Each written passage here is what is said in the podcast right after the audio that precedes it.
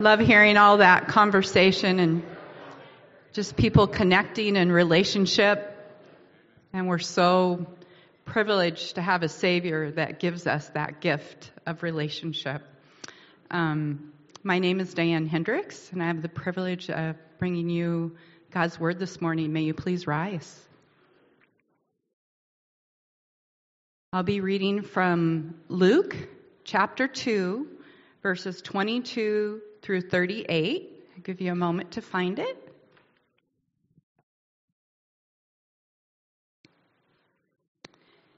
And when the time came for their purification, according to the law of Moses, they brought him up to Jerusalem to present him to the Lord.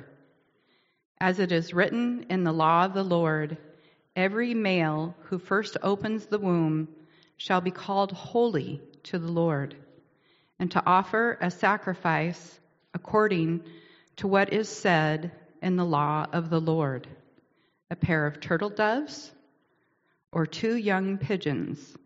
Now there was a man in Jerusalem whose name was Simeon, and this man was righteous and devout, waiting for the consolation of Israel, and the Holy Spirit was upon him. And it had been revealed to him by the Holy Spirit that he would not see death before he had seen the Lord's Christ. And he came in the Spirit into the temple.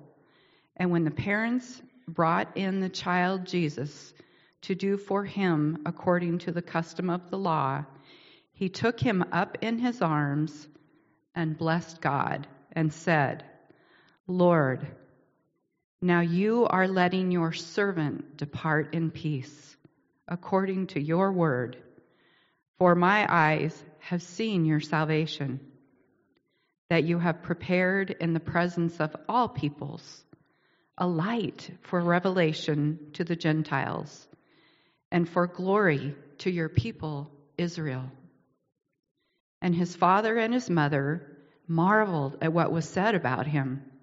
And Simeon blessed them and said to Mary, his mother, Behold, this child is appointed for the fall and rising of many in Israel and for a sign that is opposed, and a sword will pierce through your own soul also, so that thoughts from many hearts may be revealed.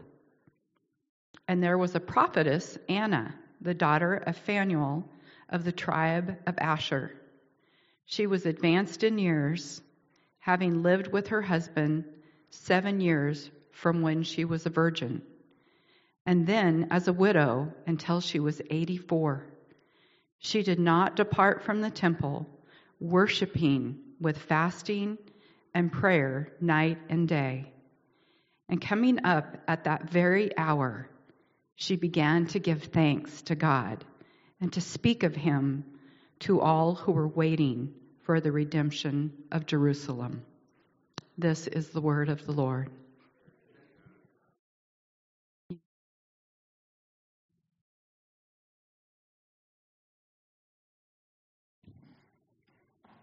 Thank you, Diane.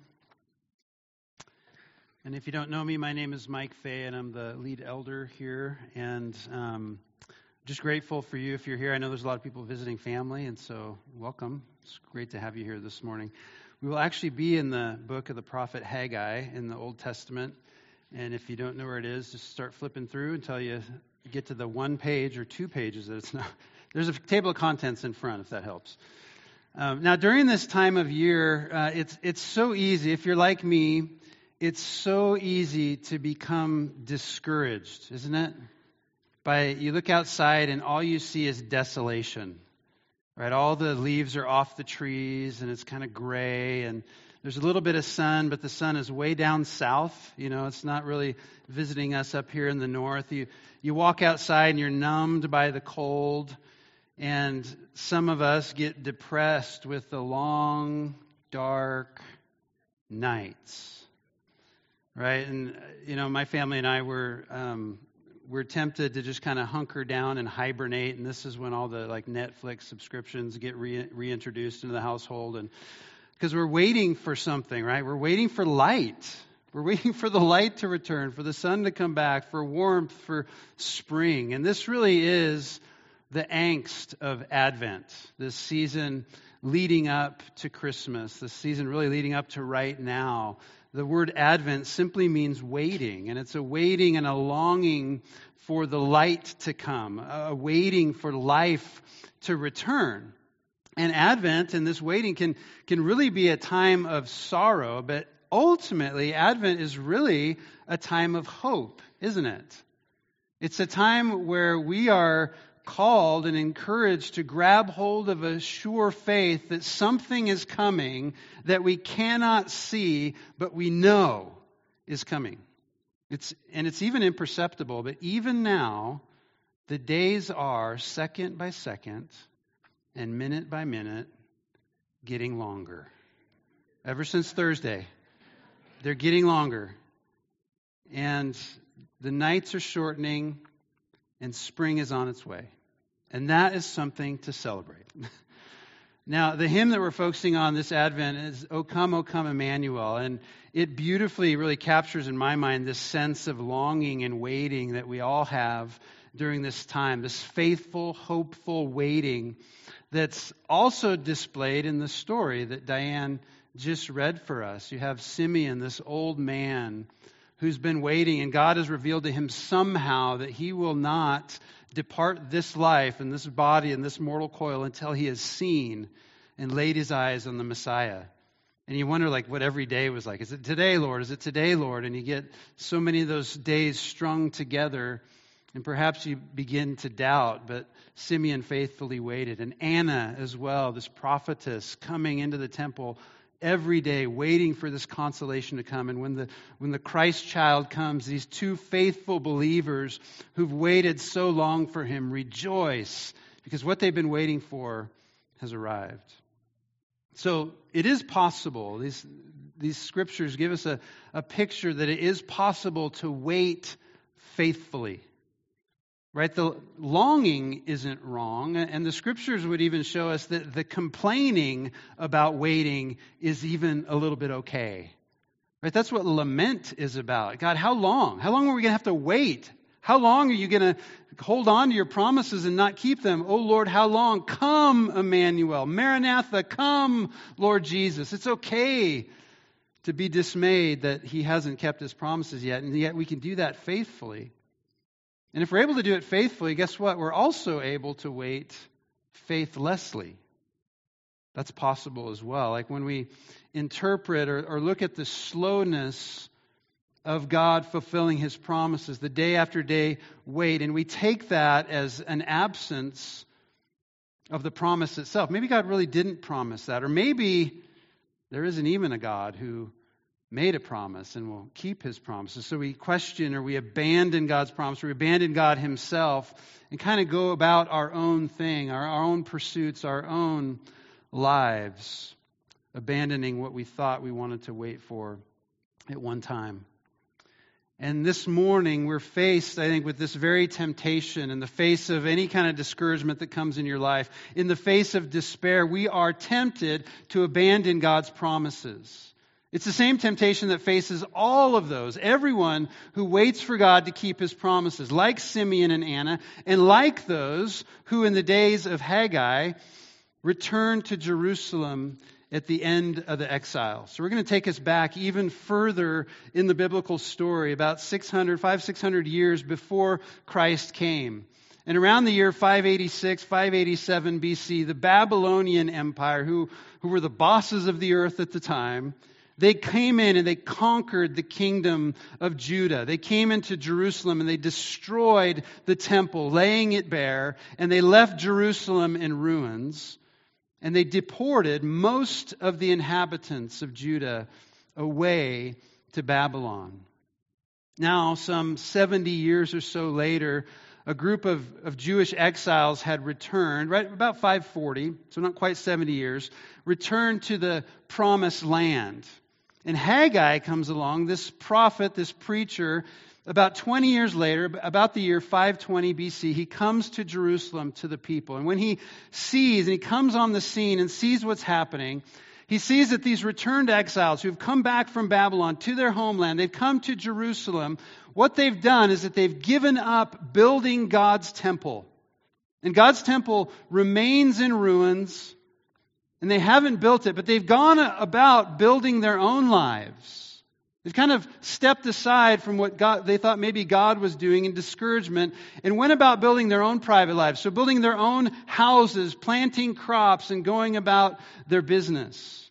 In the first chapter of Haggai, there's only two chapters. The first chapter is the prophet coming to the people and exhorting them in, the, in, the, in their misplaced priorities telling them that God has actually withheld his hand of blessing on all of their private endeavors because they have withheld their hand from building his temple.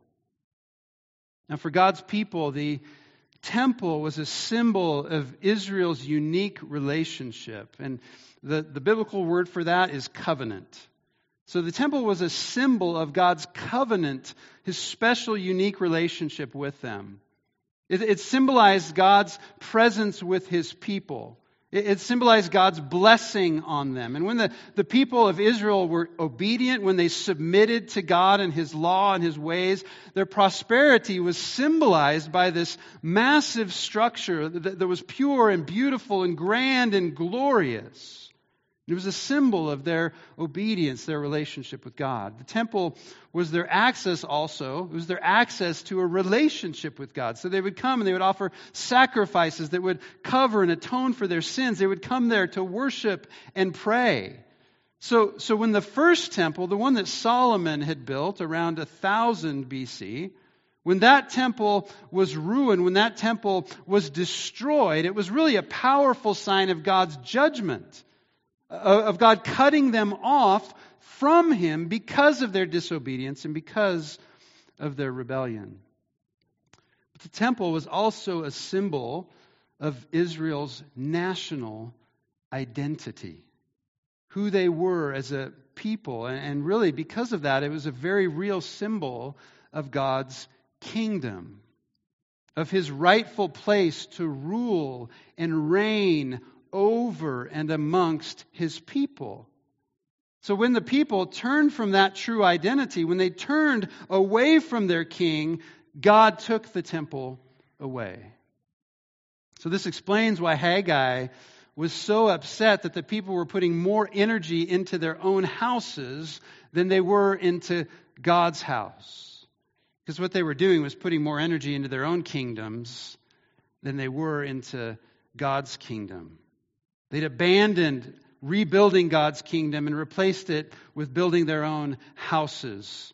And so, in their apathy toward the temple, they were actually showing their apathy toward their God, Yahweh.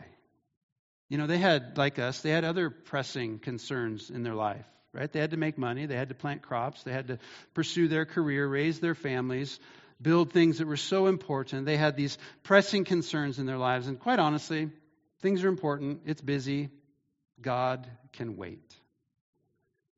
So Haggai comes and preaches to them. He calls them to rebuild the temple. And the crazy thing about Haggai 1 is that something miraculous happens and the people respond. So in Haggai chapter 1 at verse 12, it says, All the remnant of the people obeyed the voice of the Lord their God and the words of Haggai the prophet as the Lord their God had sent him. And the people feared the Lord and they came and worked on the house of the Lord of hosts, their God. And how many of you are wondering why I'm in Haggai on Christmas Eve? Okay, I know you're thinking that, so I'll just address that. We'll get there. Don't worry about it. Okay, now the work, though, building this temple was not without difficulty. So for a month, the people leaned in. They come and they begin to build the temple. temple. And about a month in, uh, into these labors, their original enthusiasm, this readiness to do the work begins to wane. It begins to kind of fall off, and maybe some of them, you know, come into work late or start taking long breaks or, you know, just kind of go back to building their own houses or working on their fields. And some of the older generation, the really old people there, could remember the original temple. They could remember Solomon's temple in all of its glory. And they despaired because, in comparison, they were really just building kind of a shack. and they could never hold a candle to the original. Really, they look at it, and this is a joke. So they became discouraged. They began to move away, and Haggai addresses them again. Here's what he says in Haggai 2, verse 3 Who is left among you who saw this house in its former glory? How do you see it now? Is it not as nothing in your eyes?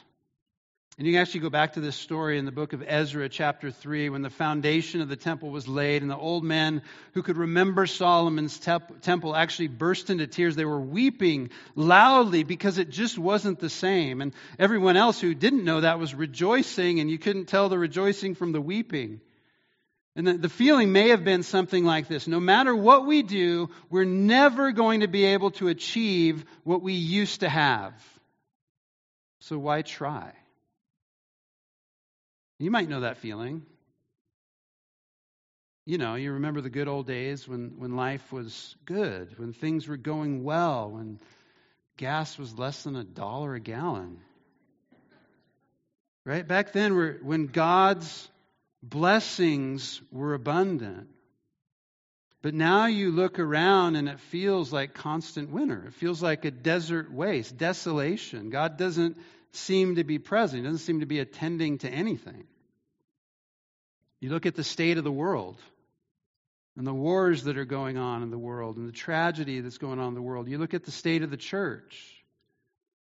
Look at the state of the nation, the state of morality, the state of the economy. You look at the state of the environment. You may even look at the state of California and you lose hope.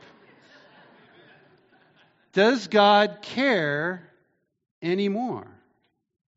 Is God doing anything? Right? We all, we all know what it's like to live in despair, but it's in the midst of our deepest despair that God speaks a word of hope, a word of encouragement to us. So look at Haggai 2, verse 4. And Haggai addresses Zerubbabel, the governor, and Joshua, the, the high priest, and the people. And he says this Yet now be strong. Be strong, all you people of the land, declares the Lord. Work, for I am with you, declares the Lord, Yahweh of hosts. According to the covenant that I made with you when you came out of Egypt, my spirit remains in your midst. Fear not easy to become discouraged in the work of the Lord. It's easy to become discouraged in trying to build what He has called us to build and, and do the things He's called us to do. So, so Haggai seeks to encourage them, and that word encourage simply means to put courage into. He's seeking to put courage into them with two commands be strong and fear not. And when we are weak and fearful, these are the very exhortations we need God to give to us. Right? Just as the, the angel, right, said to Mary when he came and announced the birth of God's son, Mary, do not be afraid. Do not fear. So Haggai continues, and in verses 6 to 9 actually gives us, gives them and gives us reasons not to fear. Haggai 2 6. For thus says the Lord of hosts Yet once more in a little while I will shake the heavens and the earth and the sea and the dry land. And I will shake all nations, so that the treasures of all nations shall come in. And I will fill this house with glory, says the Lord of hosts. The silver is mine, the gold is mine, declares the Lord of hosts. The latter glory of this house shall be greater than the former, says the Lord of hosts. And in this place I will give peace, declares the Lord of hosts. And I find in these four verses at least five reasons not to fear. And the first, we should not fear because God is with us. So look at verse 4. He says, Work. Why? For I am with you. Then in verse 5, he says, My spirit remains in your midst. In other words, I haven't gone anywhere. I'm with you. And even though it may not seem like it, I have not abandoned you. And he's not abandoned any of us, even though it may seem in our lives like God is silent, like he's absent, like our prayers just bounce off the ceiling. But here's what the scripture says He is here, even now. Just as Jesus himself, the one who is called Emmanuel, which means God with us. This is what he said. Just before he was taken into heaven, he said this Behold, I am with you always, even to the end of the age. We do not need to fear because God is with us. We also should not fear because God keeps his promises. In these few verses, verses 6 through 9, we're told four times basically, this is what Yahweh says. This is what the Lord God says. This is what the Lord of hosts declares. Four times. And when God speaks and repeats himself, it's a sign that he means it. In other words, you can write it down in ink, you can take it to the bank. When God says it, he will do it. And so it's a simple reminder, really, of the truthfulness and faithfulness of God to keep his promises. In verse 5, God also recalls his previous promise, his covenant that he made when he brought the people out of Egypt to Mount Sinai, a covenant that he still here in Haggai is being faithful to.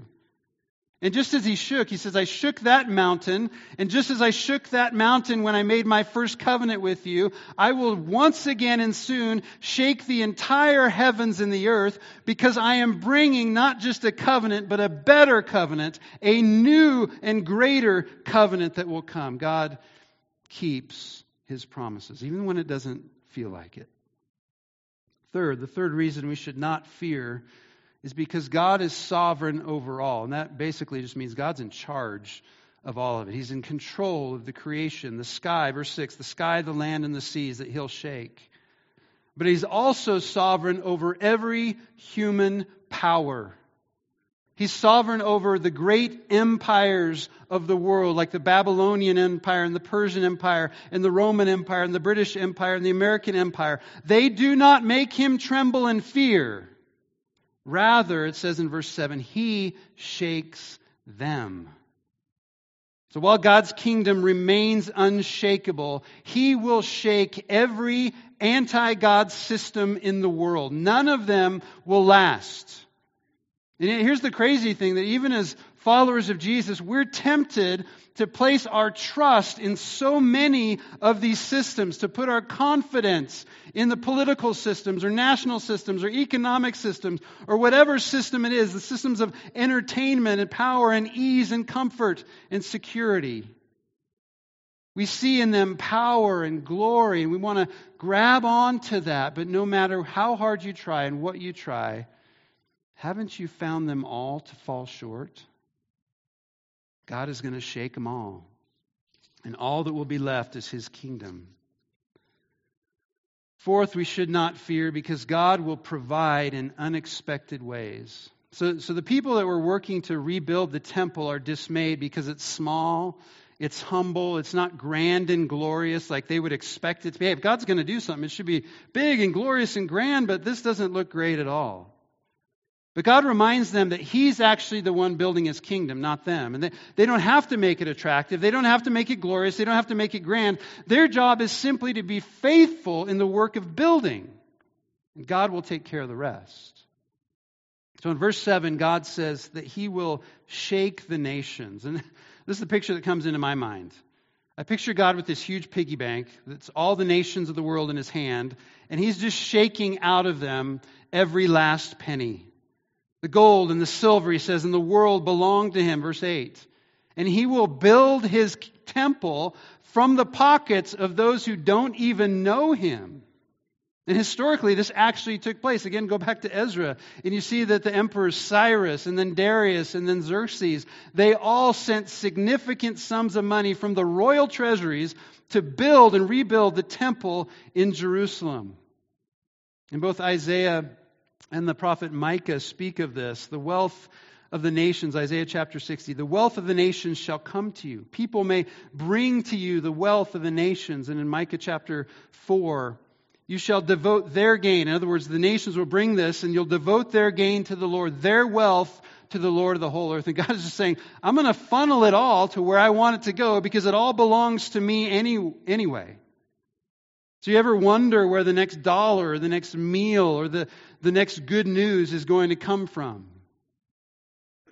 Often it'll come from a place you don't expect. And even in that, God is faithful. Now, finally, we should not fear because God promises to bring peace. Verse 9 says, In this place I will give peace. And I think if you were to cut us all open and look at our hearts, look at our motivations, look at what we really want, what we really desire, I think at the core of each of us, you'll find a deep desire for peace.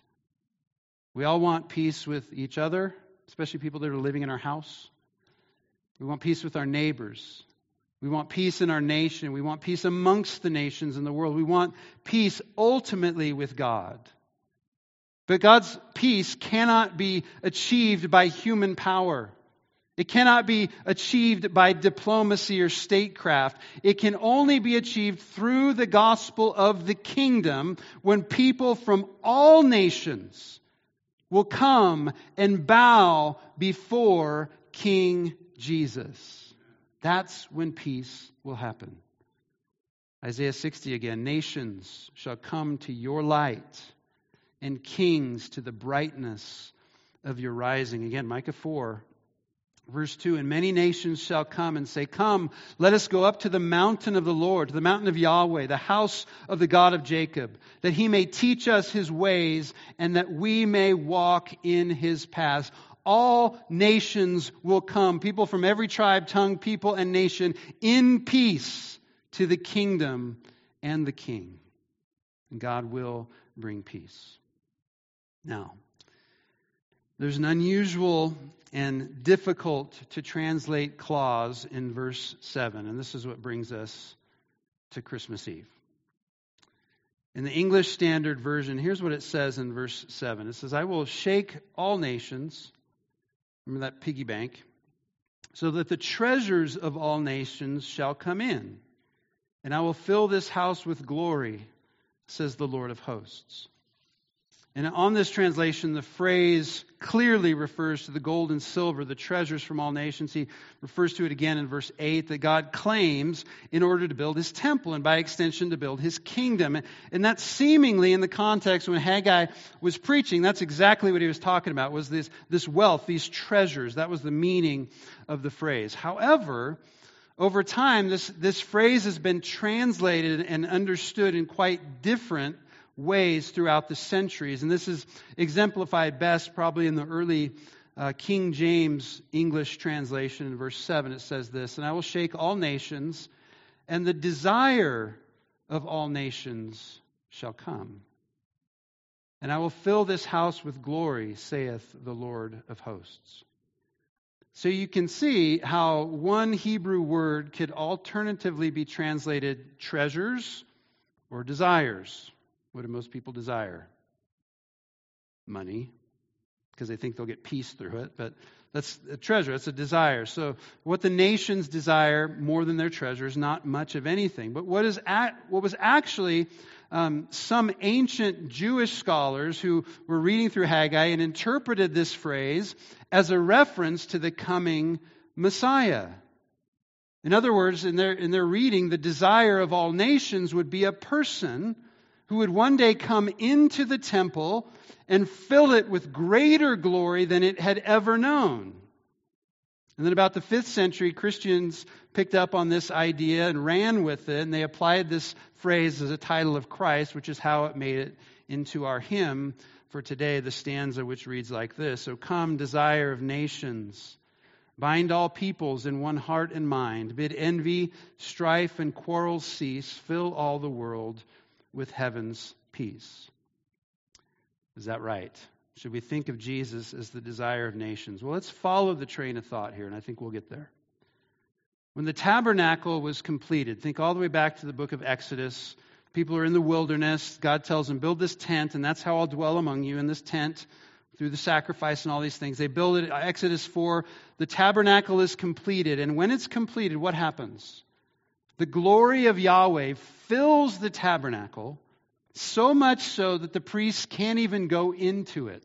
They can't even go in to offer sacrifices. So the visible glory of Yahweh fills the tabernacle.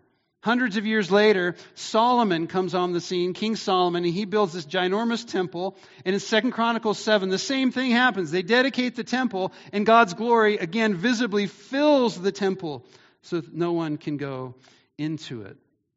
Now, centuries have gone by, and after centuries of rebellion, we have the prophet Ezekiel, who has this vision of God's glory.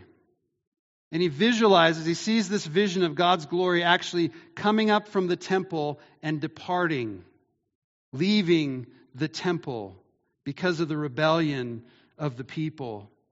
But thankfully, about 33 chapters later, Ezekiel 43, Ezekiel then prophesies that God's glory will one day return to the temple. The prophet Zechariah hints that this will actually happen at the coming of the Messiah. So, could this be the glory to which Haggai is referring here when he says, The desire of all nations shall come, and I will fill this house with glory? Because when Jesus arrives, the gospel writers point to him and they say that he is actually the embodiment of God's glory. We have seen his glory, John says.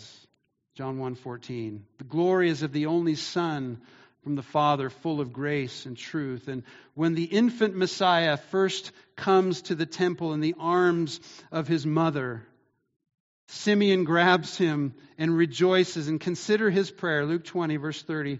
My eyes have seen your salvation, God, that you have prepared in the presence of all peoples a light for revelation to the Gentiles.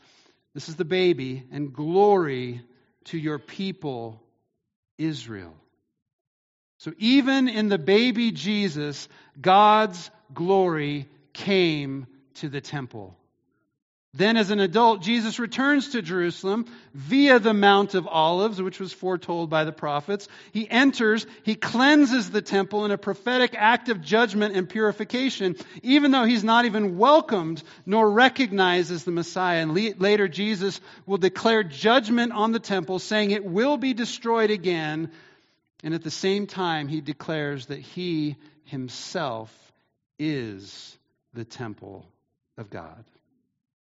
So, as the embodiment of God's glory, the new temple of God, Jesus is the only one in whom all human desire, the desire of all nations, can meet its appropriate fulfillment. He is the one who's calling people, you and me, and people from every tribe and tongue and people and nation to participate in His kingdom and to experience His glory. And eventually, I love this because of Christ, this picture.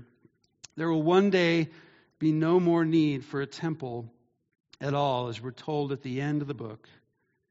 He carried me away in the Spirit to a great high mountain and showed me the holy city, Jerusalem, coming down out of heaven from God, having the glory of God. Its radiance like a most rare jewel, like a jasper, clear as crystal. And I saw no temple in the city for the temple is the Lord God, the Almighty, and the Lamb, that is Jesus.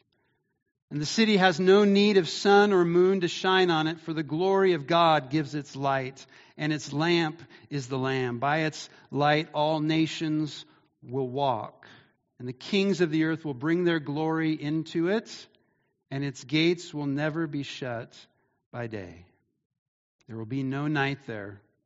They will bring into it the glory, or that is, the treasures, and the honor of the nations.